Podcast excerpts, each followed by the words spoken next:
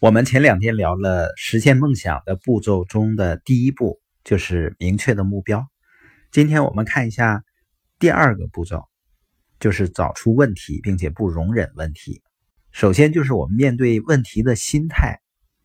谁都不喜欢问题，是吧？但是呢，你要把令人痛苦的问题视为考验你的潜在的进步的机会。如果你把遇到的每个问题都看作是一个机会，那就会把问题摆在桌面上，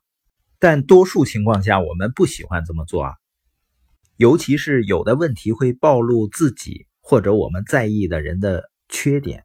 有的时候呢，解决问题需要面对一些想法的冲突，但是成功人士呢都知道自己必须这么做。今天看到了关于朝韩首脑会谈的报道啊，你就感觉这2个国家之间存在这么巨大的问题，动不动呢就刀兵相见，今天呢也能坐下来想办法去解决。那像我们平时在生意或者生活中遇到的问题，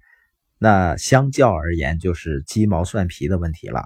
所以当我们把问题看成是进步的机会的时候，我们就不会逃避问题。当然呢，你思考难以解决的问题呢，也许会让你感到焦虑，但是如果不思考，你就不会尝试解决，肯定呢积累起来会让你更焦虑。如果问题的根源是自己缺乏某种技能或者有某些缺点的时候，多数人呢往往因为面子的原因会感到羞愧，或者呢彻底不自信了。实际上，一个人承认自己的弱点和缺点，不是向弱点投降，而是克服弱点的第一步。这时候你感到的痛苦呢是成长的痛苦，它会考验你的个性，